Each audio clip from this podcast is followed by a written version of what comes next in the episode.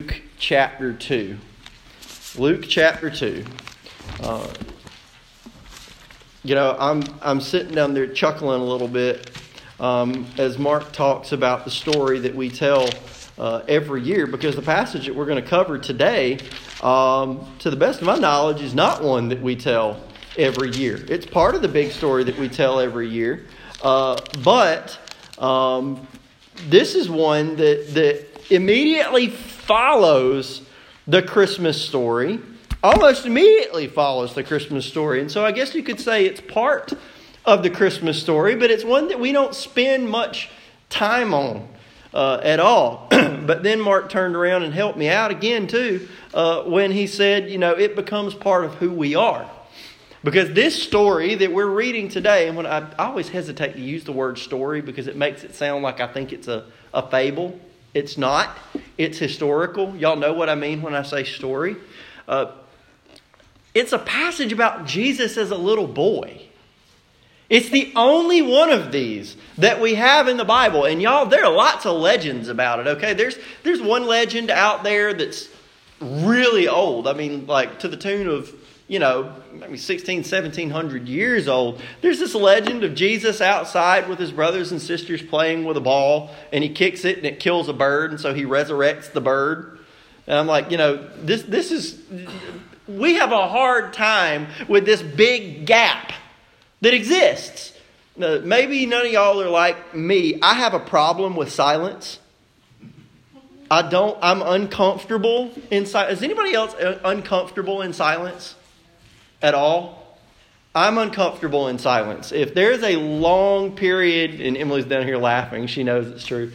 If there's a long period of silence and I'm sitting there, I'm just I'm going to start talking because the silence makes me uncomfortable.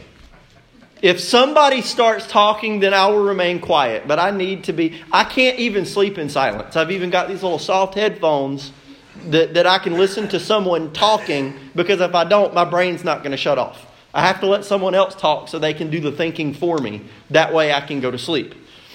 I don't do well in silence. I think that's part of the human condition to a degree. That maybe if it's not talking, it's filling in the gaps. And really, honestly, there's this giant gap in the life of Christ that we have this big, massive holiday called Christmas that has to do with his birth. And then we have Easter that has to do with his crucifixion and resurrection.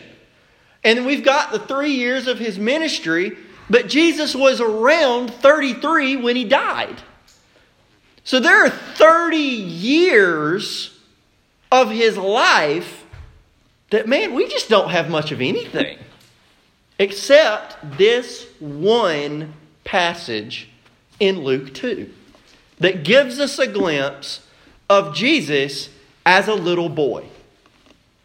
And if it's in this book, it's inspired by the Holy Spirit and is therefore profitable for us, correct? So that means there is something in this passage for us about Jesus as a little boy that every single one of us, from cradle to grave, can benefit from. So if you'll stand with me out of the respect for the reading of God's Word, we're going to start. I know the, the bulletin says verse 41, and that's where we're going to start in the sermon, but I'm going to start in 39 so that we kind of pick up at the end of the story. Luke chapter 2, verse 39. So when they had performed all things according to the law of the Lord, they returned to Galilee to their own city, Nazareth, and the child grew and became strong in spirit, filled with wisdom, and the grace of God was upon him. His parents went to Jerusalem every year at the feast of the Passover. And when he was 12 years old, they went up to Jerusalem according to the custom of the feast. When they had finished the days, as they returned, the boy Jesus lingered behind in Jerusalem, and Joseph and his mother did not know it. But supposing him to have been in the company, they went a day's journey and sought him among their relatives and acquaintances. So when they did not find him, they returned to Jerusalem seeking him. Now, so it was that after three days they found him in the temple, sitting in the midst of the teachers, both listening to them and asking them questions. and all who heard him were astonished at his understanding and answers. So when they saw him, they were amazed. His mother said to him, Son, why have you done this to us? Look, your father and I have sought you anxiously. And he said to them, Why did you seek me? Did you not know that I must be about my father's business? But they did not understand the statement which he spoke to them. And then he went down with them and came to Nazareth and was subject to them. But his mother kept all these things in her heart. And Jesus increased in wisdom and stature and in favor with God and men. Father, I pray that you would help us to know a little bit better who Jesus is today and by extension know ourselves a little bit better from that and how we relate to him and what you have in store for us in him if we will just listen. And it's in Jesus' name we pray. Amen. So let's go ahead and, and spoil the sermon before we even really get started. This sermon is a sermon about identity. What do I mean when I say identity? I mean identity as in who are we, who is Jesus, and what are we going to do about it? Uh, those are big, important questions. Who are we is a massively important question that doesn't just determine what we think about ourselves, it determines how we live, it determines whether or not we're worthy of value, it determines whether or not we're worthy of dignity. It determines whether or not we even think of ourselves as worth saving. Who are we? Second, who is Jesus? Well, depending on who Jesus is, one of my favorite quotes in the history of the world is, is C.S. Lewis from Mere Christianity, where he says there are only three options as to who Jesus can be. Jesus is either a liar, a lunatic, or Lord. He can't be anything else. Because he claimed to be God. If he claimed to be God knowing he wasn't, then he is a liar. And a horrible liar at that, because he told everyone to obey him because he was God. So if you claim to be God knowing you're not, that makes you a pretty horrible person because folks are going to orient their lives around you. If you claim to be God when you're not, but you believe you are, then you're crazy. By the way, people do that all the time. People do that all the time, claiming to be God, thinking they are, but they're actually not. In that case, he's a lunatic. You pat him on the back and you ignore him. But if he claims to be God and he's neither a liar nor a lunatic, that only leaves one other option. He's Lord. So C.S. Lewis said, Don't come to me with this patronizing nonsense of him being some good moral teacher. Because anybody who said the things Jesus said would not be a good moral teacher if he was not God. He would be the world's worst liar in the history or the world's biggest lunatic. But since he is neither of those, that only leaves the option Lord. And if Jesus is Lord, then he plays a big role in our identity, who we are, because if Jesus is Lord, if he is God, you are who he says you are.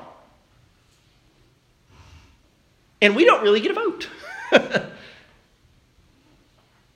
If he says you're somebody, you're somebody. And then finally, what are you going to do about it? What are you going to do about it? So, first, let's look at this question of who are we in verses 41 through 45. Now, basic Bible study rule. One of the things you look for is things that are repeated. When a, a, biblical author says something over and over and over and over again, that's something that should catch your attention. And there's a little bit of that going on in verses 41 through 35, 45. In verse 41, we see who went to Jerusalem every year at the Feast of the Passover? His parents, right? So, church, who were his parents? Mary, Mary and Joseph, right? Let's just, now I know you're probably thinking in your mind, this is a trick question. Because we know Joseph's not his father. And by the way, Mary and Joseph know that too. In fact, they might be the only people on the planet who both know and believe that. Okay? Everybody else is probably, you know, still cutting the side eye at Mary because of how this all went down. Right? But Mary and Joseph know that Mary's Jesus' mama But Joseph is not Jesus' daddy in the traditional sense. Now, he's his adoptive father, he's his adoptive caretaker, yes. And he functioned as a parent. But Joseph was not his father. But functionally, societally, Jesus is probably 12, he's 12 years old at this point. Joseph has been daddy for 12 years. Okay? Remember, don't, don't think of Jesus as. Uh, uh you got to be careful how you say this because, yes, he's God, but he's also fully human. I can just about guarantee you that at some point, Jesus reached up his arms to Joseph and said, Abba, Abba, Daddy, Daddy, come here. Because Joseph changed diapers. Joseph probably burped him. Joseph took care of him. Okay, so Joseph has been daddy for 12 years. Okay? So his parents, okay, went to Jerusalem every year at the feast of the Passover. And when he was 12 years old, they went up to Jerusalem according to the custom of the feast. That there were lots of feasts in the Jewish religious calendar. Some of them were unique. And if you wanted to follow Passover the way it was written down in the law, there was only one place to do it and do it right you had to go to the temple, which was in Jerusalem. That was the one way to do it. So his family, like a good Jewish family, gets up and goes to Passover in Jerusalem. So they get up and they go to the temple. And when he was 12 years old. They went up to Jerusalem according to the feast. So, some of the reading that I did this week said typically around ages 13 or so, that's when you have, I mean, you still see Jewish families do it today. They have a bar mitzvah, right?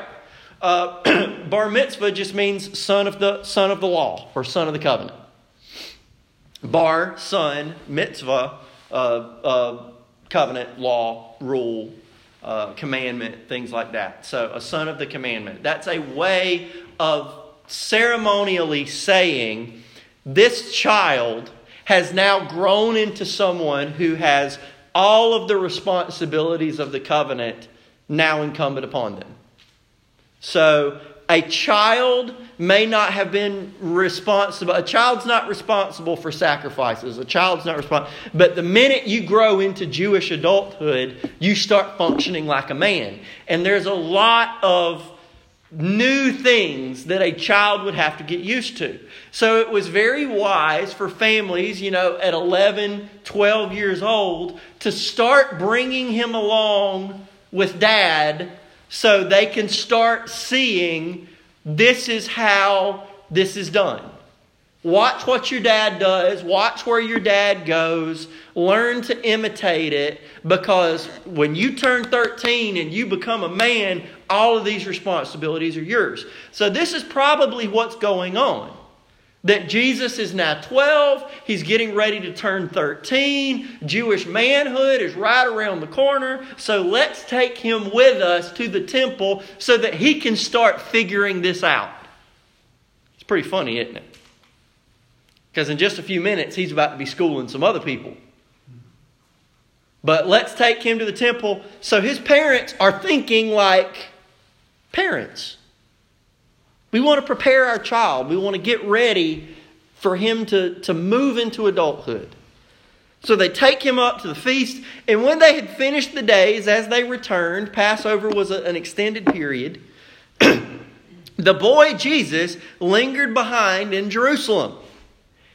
And some of y'all have maybe English Standard versions. Where are my New American Standard people? I know I got a few of y'all. Okay.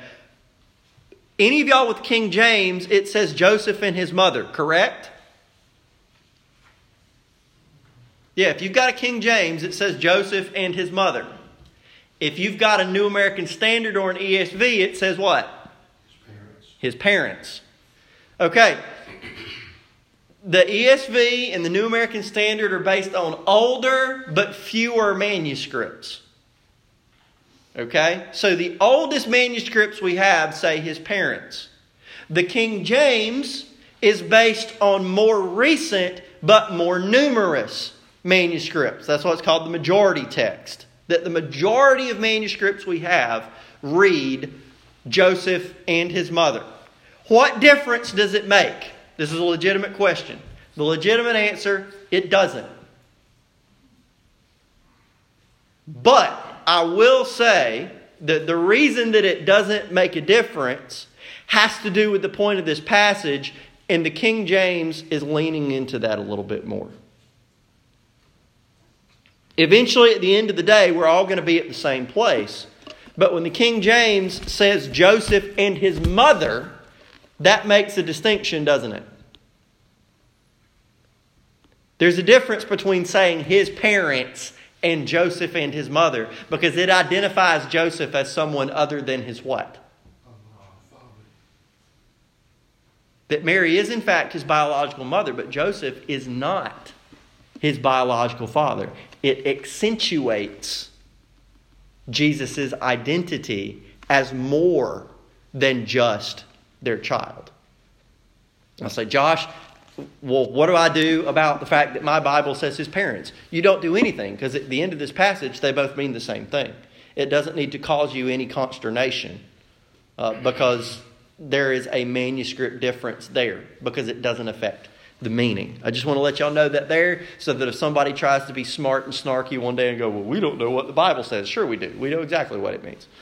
Um, Joseph and his mother did not know it. They don't know that Jesus is lingering behind in Jerusalem. But supposing him to have been in the company, probably their whole family is traveling together. They went a day's journey, so they've traveled an entire day and sought him among their what?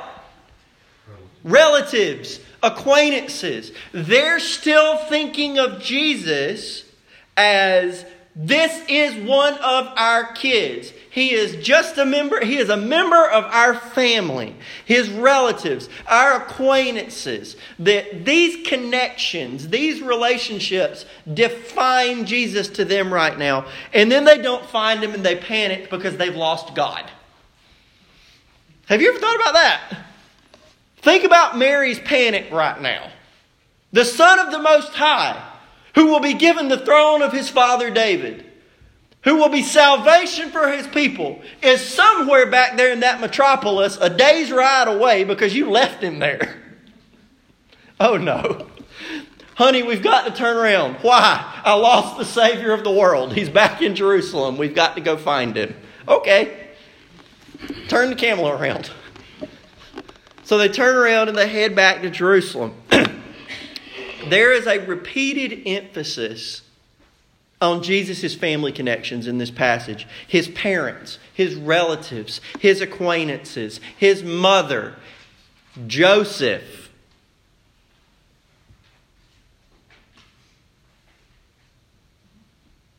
That's how they defined themselves. That's how Luke defines them. That Mary and Joseph are defined as Jesus' parents. These other people are defined as his relatives and acquaintances. Y'all, there are tons of ways to define your identity. You can identify yourself like they did, as family. Now, am I saying that it was a bad thing for Mary to think of herself as his mama? No.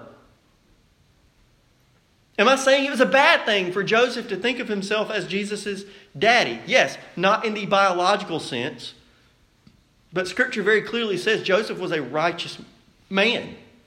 There's a reason that God put Joseph in that position. I don't want, to, I don't want us to down Joseph just because he was not Jesus' father in the traditional sense.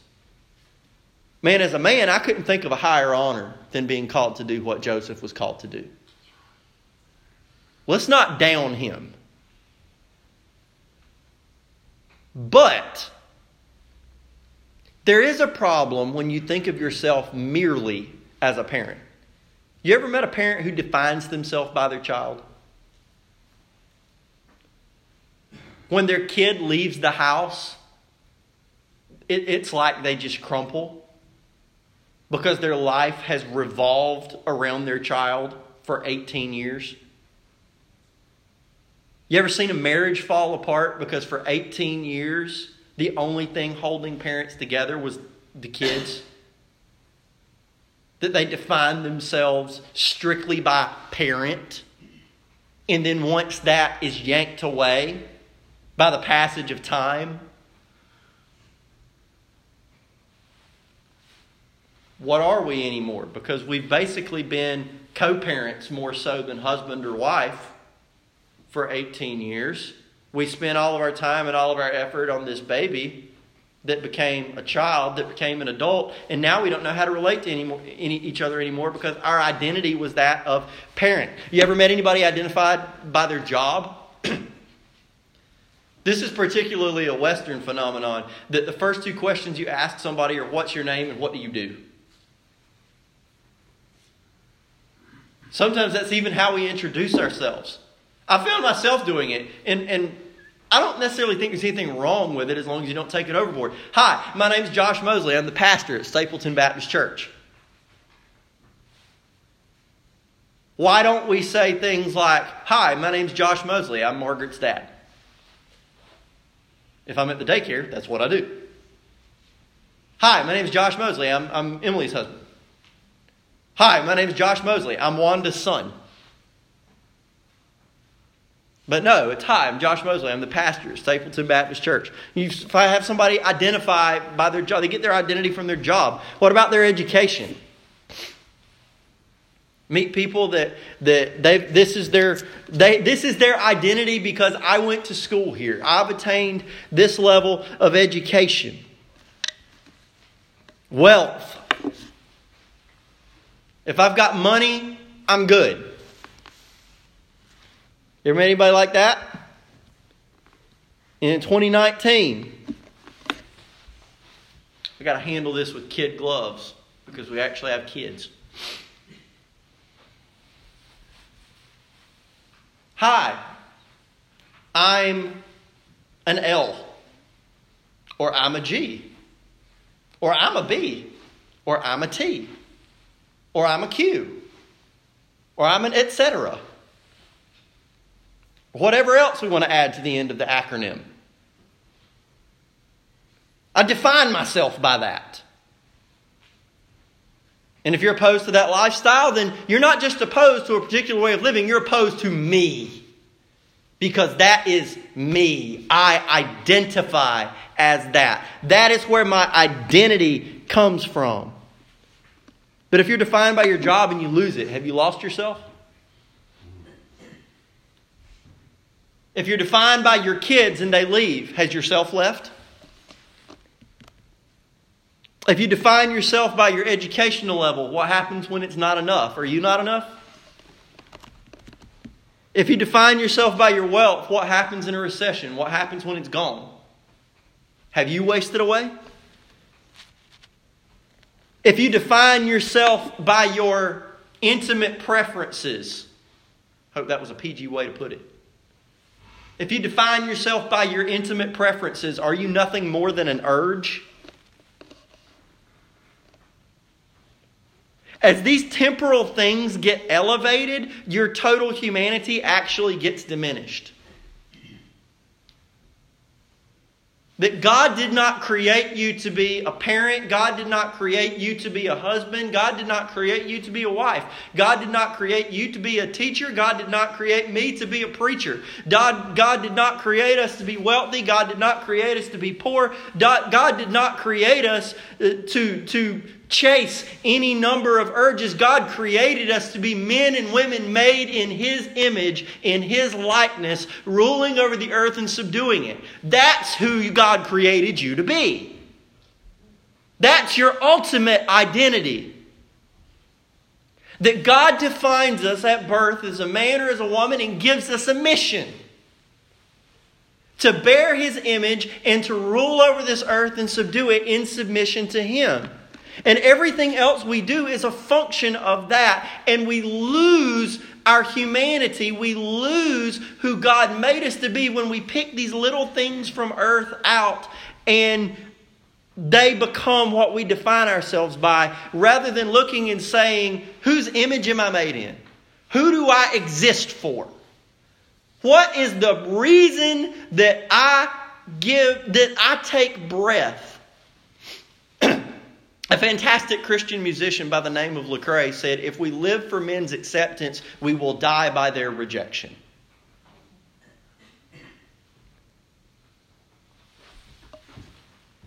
But look at what Jesus had to say. Whether you define yourself by, by family relationships, job, wealth, education, could you think of anything as honorable as being an actual family member of Jesus? Could you imagine being born and grow up and be eight years old and your mom's Mary and your dad's Joseph and your brother Yeshua was playing outside with a ball, probably not resurrecting birds? Can you imagine saying, oh, yeah, that's my brother Jesus? Can you imagine that? And yet, look at what Jesus says in Mark 3. Verse 32 A multitude was sitting around him, and they said to him, Look, your mother and your brothers are outside seeking you. But he answered them, saying, Who is my mother or my brothers? And he looked around in a circle at those who sat about him and said, Here are my mother and my brothers, for whoever does the will of God is my mother and brother and sister. Jesus said, ultimately, your identity ought to be determined by your relationship to God and your obedience to Him. Anything else is temporal. Because the reality is, if you call yourself a parent, one day your kids will move out. If you call yourself a child of your parents, one day your parents will pass away. If you call yourself a job, one day you will get fired, laid off, or retire. If you call yourself wealth, one day you will find out that there is no such thing as a U-Haul following a hearse. One, if you define yourself by your education, one day you'll find out that the world has learned new things while you did not, and education has passed you by. But do you know what does not change?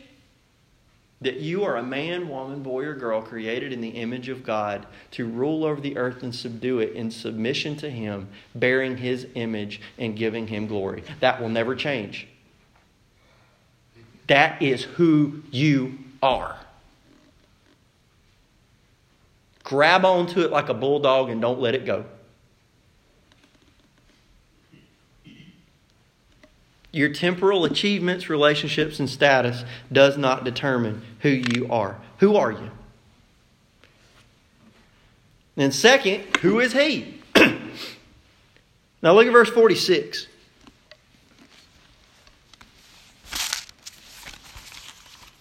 I got anxious and flipped pages.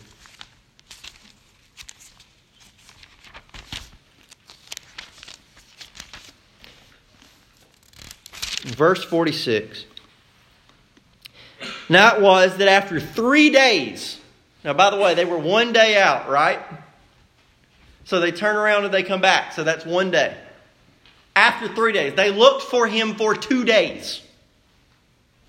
Parents, have you had, uh, are you in cardiac arrest yet? Have you ever, have your child ever gone missing for two plus days? Because you got to remember, they're panicking the whole day, probably back. Because they're driving back, camel riding back to Jerusalem. Their child's not with them. So wherever he, they are, he's not with them. And then they get back and they've got to look for him for two more days before they find him. Now, so it was after three days, they found him in the temple. Been looking for your kid all week long. He's just sitting at church sitting in the midst of the teachers, both listening to them and asking them questions. And all who heard him were astonished at his understanding and answers. So when they saw him, they were amazed. By the way, amazed sounds positive. But as a parent, have you ever been amazed at something your child did? It's not always positive, is it? Have you ever just been absolutely stunned that your child thought something was a good idea?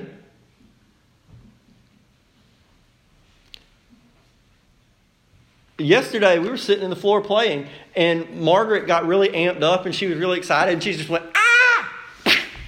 And just popped Emily. Just reared back, just, I mean, it was on the arm, just. And we both just kind of went,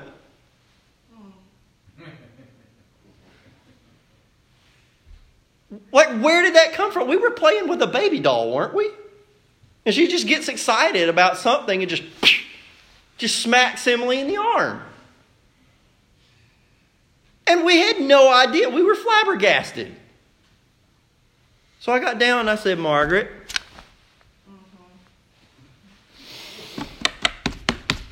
I was amazed. Amazed is not always positive. I don't think this is positive. They were amazed when they saw him. Like, yes, it's great that you're hanging out with the teachers and they're stunned by your understanding and it's, they're stunned that you understand them and that you're giving great. This is all great, Jesus. But we're amazed that you've been here for three days. And his mother said to him, This is your clue that it's not positive Son. Correct statement, right? Mary is, in fact, Jesus' mother. Correct. Son, why have you done this to us? Look, this verse right here is why the difference between New American Standard and King James doesn't matter. What does Mary say? Your father and I. It doesn't matter what translation you're reading out of, that verse reads the same. Your father and I have sought you anxiously. Now, maybe she and Joseph sought him anxiously. But you know who wasn't anxiously searching for him? His father.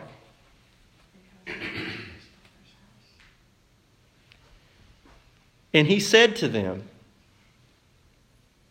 Why did you seek me? Did you not know that I must be. Now, your King James says, about my father's business. Your ESV, your New American Standard, says, in my father's house. This is not manuscript differences. This is one Greek phrase that can be translated in two different ways. The King James tradition has chosen to translate it be about my father's business. The New American Standard and ESV have chosen to translate it as in my father's house. I think that is probably the correct translation because one of the commentaries I read made a good point. it, it, actually, I, I, I quoted it here. The Greek could be rendered about my father's business, but my father's house is probably right. For the father's business could be done in many places. His parents' problem was where he was, not what he was doing. They would be perfectly fine if he was sitting in the synagogue in Nazareth going back and forth with the teachers, wouldn't they? That's no issue. Yeah, Jesus, you can spend three days down the street. We know the, we know the rabbi. We know it's probably, we're all family members here. You can probably hang out and then come home when, when you need to eat. You know, whatever. But this is not that case. This is Jerusalem. This is the equivalent of your child getting lost in Atlanta. Or rather, your child being in Atlanta and you not knowing where they are. They didn't have a problem with what he was doing. They had a problem with where he was. And so Jesus says, Did you not know that I must be in my Father's house? Now, wait a minute. Mary just said, Your father and I have been searching for you anxiously. And Jesus just said, I've been in my Father's house the whole time. But they did not understand the statement which he spoke to them that in this one moment, in this moment of shock and relief and anxiety, they're probably just happy that they found Jesus. But they haven't yet processed that Jesus just made a pretty strong statement at 12 years old. My father did not seek me anxiously because I was in his house the whole time. Jesus knew who he was.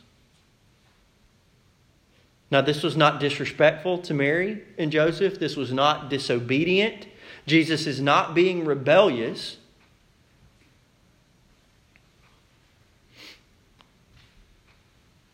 He's just doing what seems good to him at the time.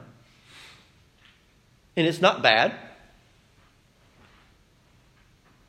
He's just staying in his father's house.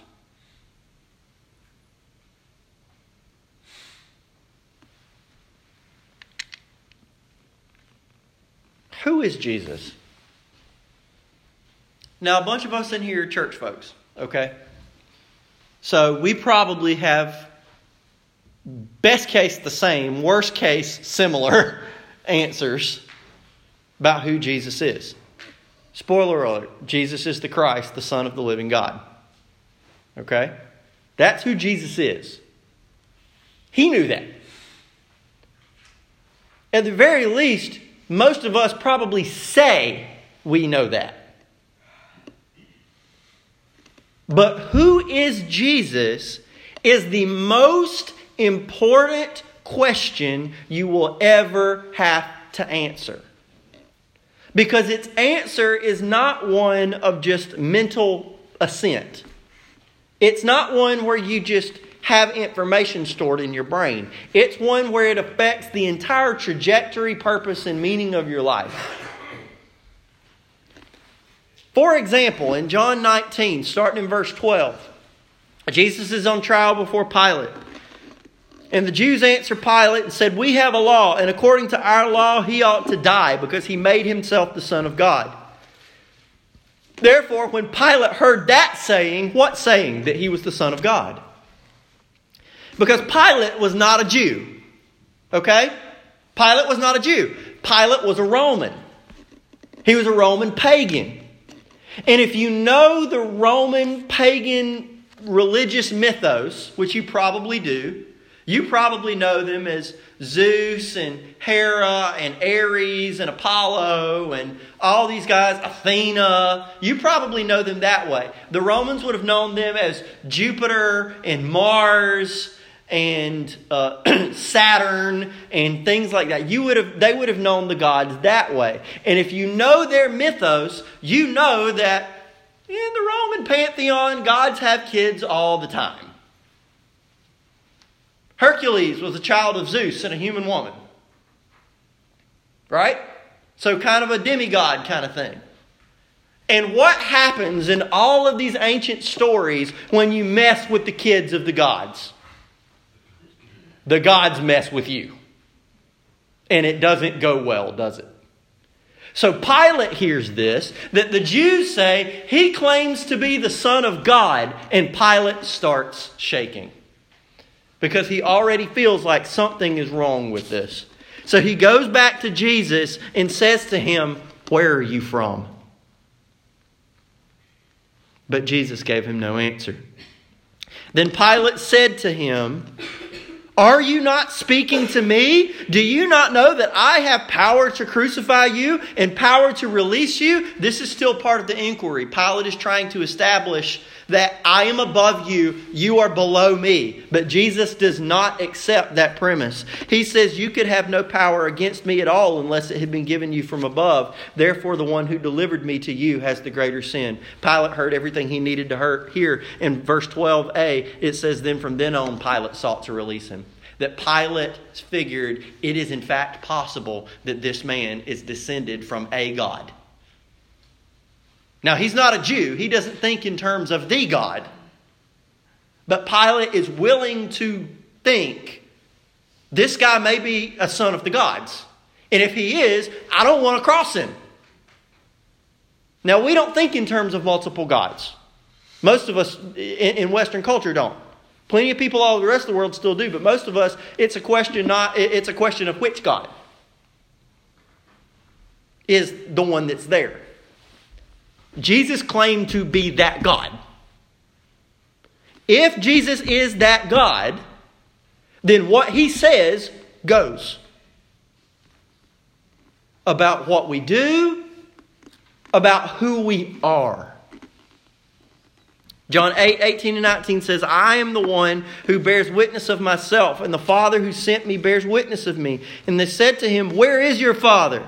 Again with the Father thing. And Jesus answered, You know neither me nor my Father. If you had known me, you would have known my Father.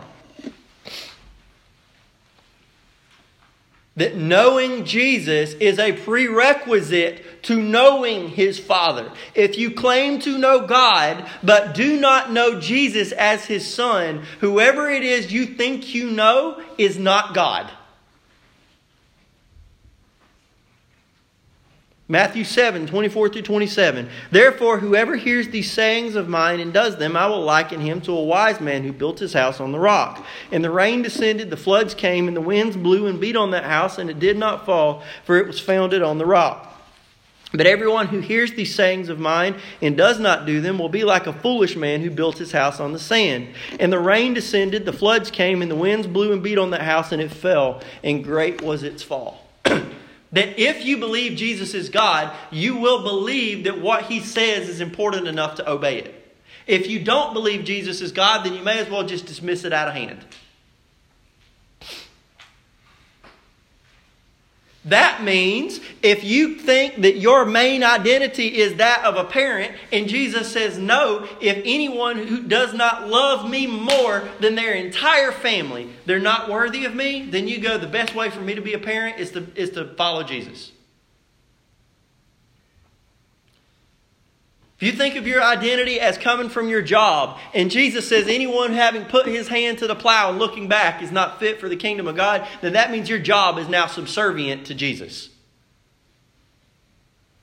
If you identify yourself by a biological urge, then you will look at God's word and say, It doesn't matter if the urge never goes away. I will follow Jesus and take up my cross and deny myself and follow him.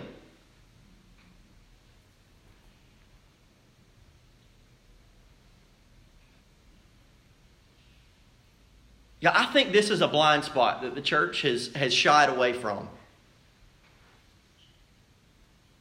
Self denial. Y'all, God does not promise that He is going to fulfill your every desire. Some of your desires may actually be wicked.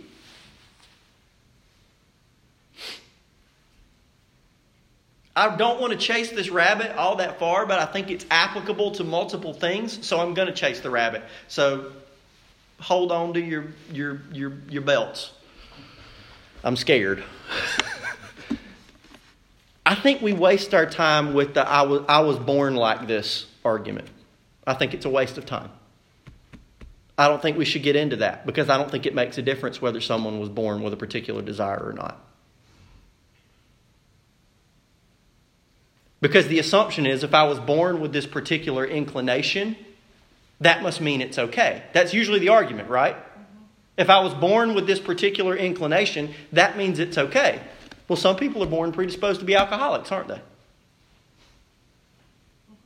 Nobody makes that argument about, about alcoholism. Some people are born predisposed to all kinds of things. Does that mean that any inclination that you feel that comes out of your heart, it's natural, therefore it should be embraced and loved? No, because the Sermon on the Mount says the heart is the seat of all of this wickedness that comes out of us. Some people may desire people that they're not supposed to desire. Some people may desire substances that they're not supposed to desire. Some people may desire wealth that they're not supposed to desire. Some people may desire recognition that they're not supposed to desire. I don't care if you were born with a desire or not. That's not your identity. You are a man, woman, boy, or girl created in the image of God, and no matter what your fallen humanity may feel, Jesus defines your identity. So stop asking how you were born and start asking how you're supposed to be when you're born born again. Take up your cross, deny yourself, and follow me. I had somebody ask me one time, but Josh, I prayed and prayed and prayed that the desire would go away, and Jesus hasn't taken it away, and He might never. So you mean I'm supposed to live your, my life alone? No, you're supposed to live your life with Jesus. That's not alone. Sure, you may never get married. You might not. Well, I can't deny myself. With the Holy Spirit, you can. The question is, are you willing to? Can't and won't are two different words. And I'm not angry, I'm pained over it. Because at the end of every single one of these roads that is not Jesus is death. And anytime you choose to divide, my last point is actually that. So I should probably do that. Question What are you going to do about it? What are you going to do about Jesus being God and therefore defining your identity? Verse 51, it says, Then he went down with them and came to Nazareth and was subject to them. But his mother kept all these things in her heart. And Jesus increased in wisdom and stature and in favor with God and men. The events of this passage end somewhat unceremoniously, don't they? Do they pick Jesus up, put him back on the camel, and they go home? That's it. It's the end of the story.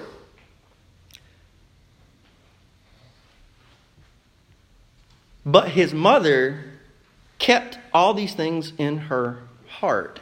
His parents want them want him to come back with them, and he does.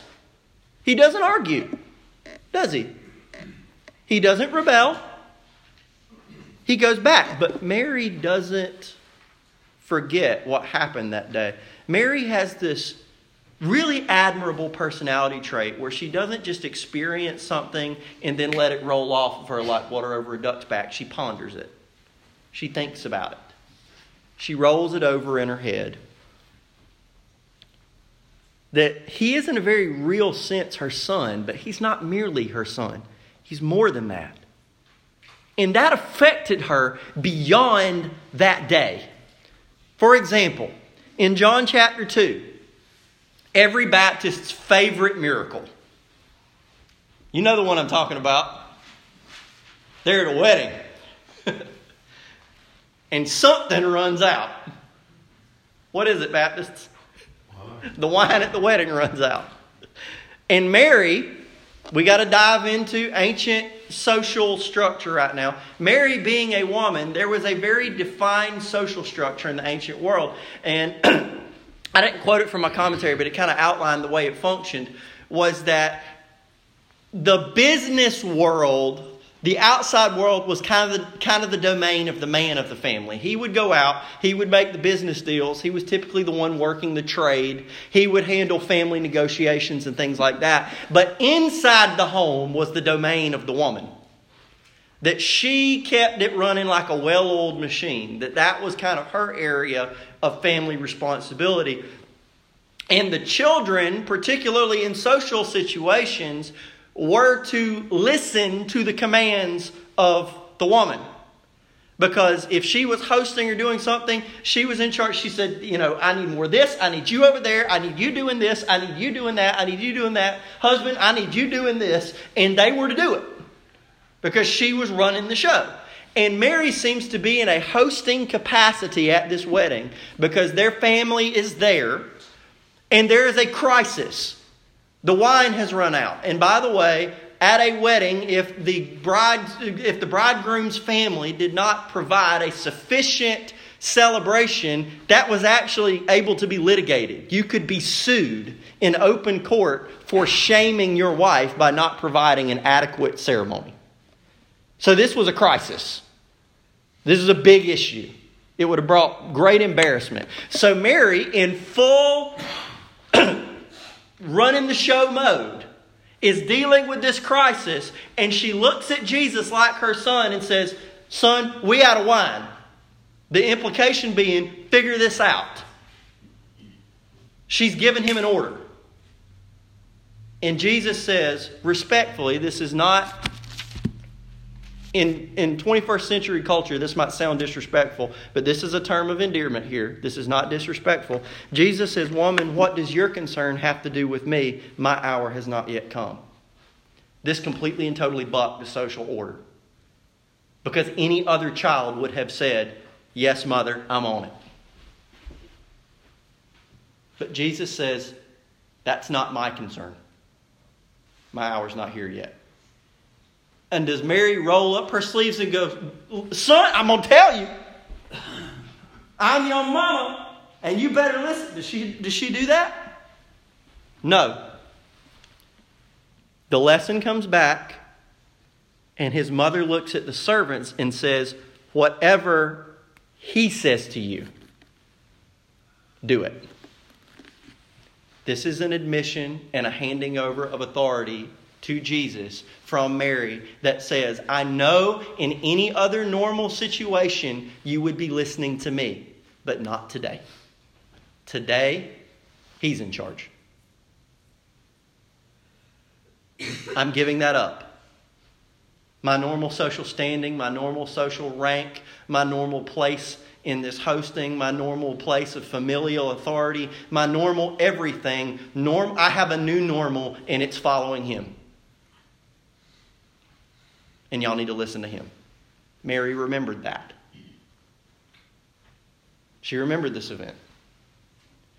So here's my question to you. If Jesus is God, then you are who he says you are. It doesn't matter what you feel, it doesn't matter really what you think. That if Jesus says, You are a man made in my image, you are a woman made in my image, that I have put on this planet to rule over this earth and subdue it in submission to me, enjoying all the blessings of a relationship with me, and all you have to do is take it. Those blessings are there for you if you will just say, You are right, King Jesus. I am who you say I am because you are God. All those blessings are yours. But if you look at King Jesus and say, No, you're wrong, he's not wrong. You are. But in the very same beginning of this Bible that God said, I will make the man and woman in my image to rule over this earth and subdue it, God put a tree smack in the middle of that garden that let them make a choice whether or not they were going to listen to it. You can't choose to not be someone God has made you to be. But you can choose to deny God's call and pretend to be something else until it eventually kills you. You can. God made you as a man or a woman in his image to rule over this earth and subdue it and enjoy eternal life with him if you will just come to him. If you want to know how to do that, Mark and Joyce are about to lead us in a couple verses of an invitation hymn. And I want to give you an opportunity to come and give your life to Jesus and recognize him for who he is. The Christ, the Son of the living God. You can come down this aisle and say, Pastor, I need to talk with you. You can fill out the guest card on the side of your bulletin or you can catch me at the back door. But do not leave this last Sunday of 2019 without responding to the Holy Spirit's call. I'm going to pray. You need to come, you come. Father, thank you so much for today. Thank you for the privilege of, of being in your house, of being